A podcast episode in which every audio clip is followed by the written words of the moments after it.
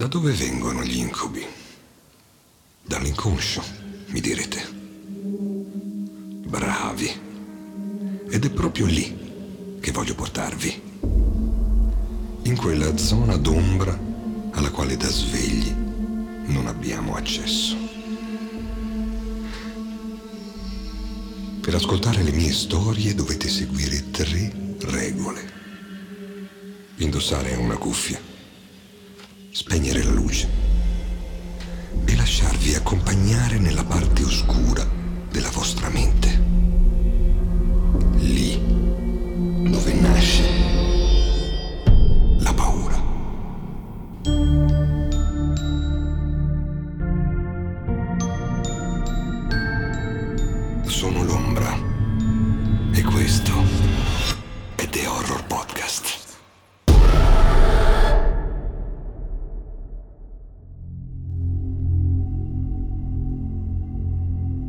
Le regole di questo nascondino sono semplici. Uno di voi è il cacciatore, gli altri sono scheletri.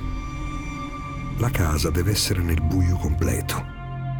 Prima di iniziare, tutti i telefoni devono essere chiusi in un cassetto. Dal momento in cui le luci vengono spente, gli scheletri hanno 60 secondi di tempo per nascondersi.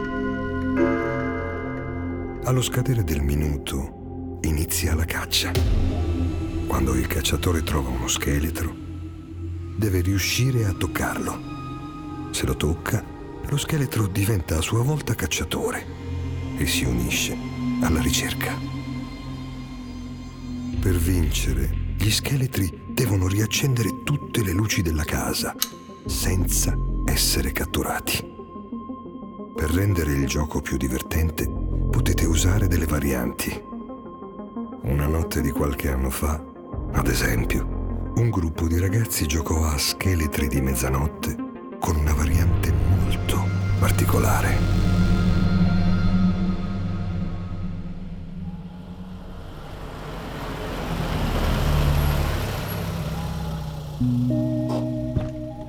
I ragazzi arrivarono a casa della nonna di Sara il pomeriggio del 31 ottobre.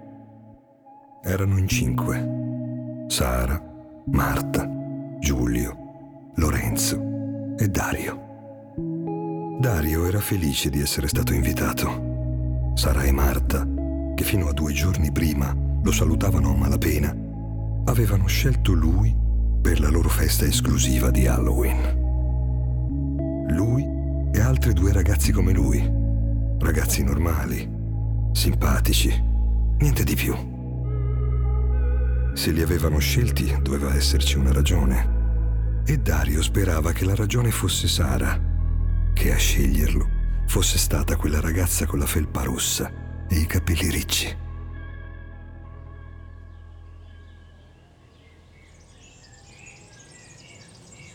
La casa era una grande villa di campagna, ormai disabitata da quando la nonna era tornata a vivere in città.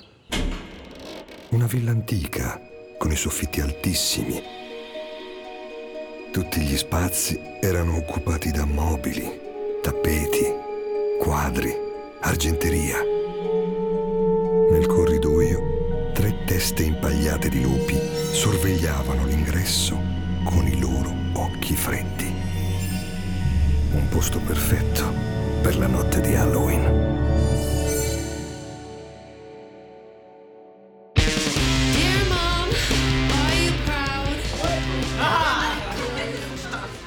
Durante la serata, i ragazzi bevvero, ballarono, flirtarono. Alle undici e mezzo, Sara propose di giocare a scheletri di mezzanotte. Visto che lei conosceva la casa, si offrì come cacciatrice. Appena la luce si spense, tutti iniziarono a correre senza vedere dove stessero andando, inciampando e ridendo. Il conto alla rovescia era già arrivato a 50 quando Dario si accorse di uno spazio tra la credenza e il muro del salotto e ci si infilò, giusto in tempo per sentire Sara che annunciava l'inizio della caccia, gridando Scheletri di mezzanotte. Per alcuni minuti Dario restò confinato nel suo stretto nascondiglio, augurandosi che le luci si accendessero il prima possibile. Non avrebbe mai potuto ammetterlo davanti a Sara, ma a lui quel gioco non era mai piaciuto. Non gli piaceva l'idea di essere cacciato, o peggio ancora di cacciare. Non avrebbe mai potuto ammetterlo, ma a lui il nascondino faceva paura. Dario si portò una mano al petto a fermare il cuore che gli era salito in gola. Sara doveva aver trovato qualcuno, forse Lorenzo. Lorenzo aveva urlato, poi si era messo a correre per sottrarsi dalla presa di Sara. A giudicare dal buio che ancora incombeva su tutta la casa, non ce l'aveva fatta. Adesso quindi i cacciatori erano due. Dopo un altro minuto, Dario decise che sarebbe stato lui a mettere fine al gioco. Uscì dal nascondiglio e attraversò il salotto. Arrivò in cucina e si fermò. C'era qualcuno lì, seduto su una sedia, immobile. Dario premette l'interruttore. La luce rimase spenta si avvicinò alla sedia, cauto, aspettandosi che quel qualcuno sarebbe saltato in piedi all'improvviso. Mentre avanzava, riconobbe gli anfibi di Lorenzo, poi i jeans strappati sulle ginocchia, infine il viso, o quel che ne restava. Metà della sua faccia era schiacciata in una poltiglia di ossa e carne viva. Sull'altra metà, l'occhio superstite fissava il nulla. Dario si allontanò dal corpo di Lorenzo a passi lenti, come se stesse camminando nell'ovatta. Una mano lo toccò sulla spalla. Si voltò e vide Sara. Lo guardava con due occhi sbarrati, da pazza. Era in canottiera e si teneva sulla pancia la felpa arrotolata, impregnata di macchie scure. Sangue. Sei ferita? le domandò a fior di labbra. Lei fece di sì, con la testa. Dario tirò Sara per un braccio e tornò da dove era venuto, provando tutti gli interruttori che trovava lungo le pareti, inutilmente. Forse non si sarebbe nemmeno accorto di Giulio se il suo piede non fosse affondato in una pozza liquida. Giulio era al centro del salotto, straiato per terra. Il suo corpo era aperto da decine di squarci. Le mani premevano il taglio più largo, al centro della pancia. Tra le dita di Giulio si intravedeva qualcosa di vischioso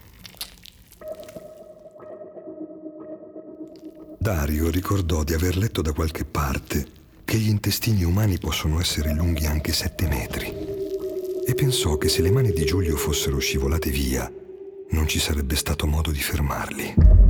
Sarebbero usciti dalla pancia e avrebbero strisciato come serpenti fino ai suoi piedi. Sara gli fece un cenno in direzione del corridoio, dove c'era la porta d'ingresso. Dario si mise alle sue spalle e seguì i suoi passi silenziosi. Davanti alla porta, tra loro e la salvezza, c'era Marta. Nella mano destra teneva un martello insanguinato. Sara si girò verso di lui, coi suoi occhi da pazza, e tirò fuori dalla felpa arrotolata un lungo coltello. Le cacciatrici fuggire via, ma Marta lo colpì col martello sul ginocchio, facendolo cadere. Sentì la lama entrargli in fianco. Era un dolore diverso, che non aveva mai provato prima. Un dolore bruciante, come se gli avessero dato fuoco da dentro.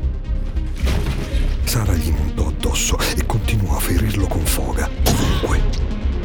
La lama strappava la pelle e affondava nel petto, nel collo, nello stomaco.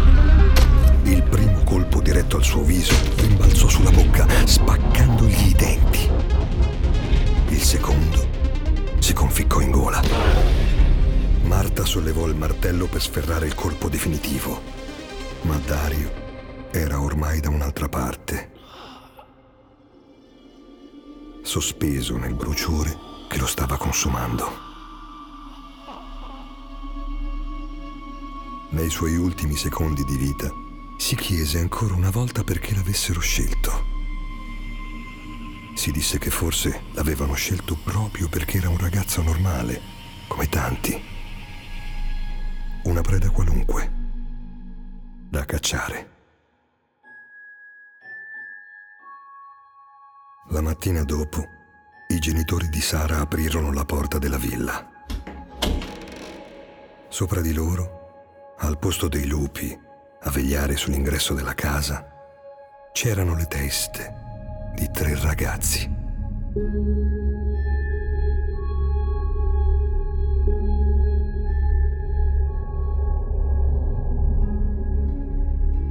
Questo è The Horror Podcast.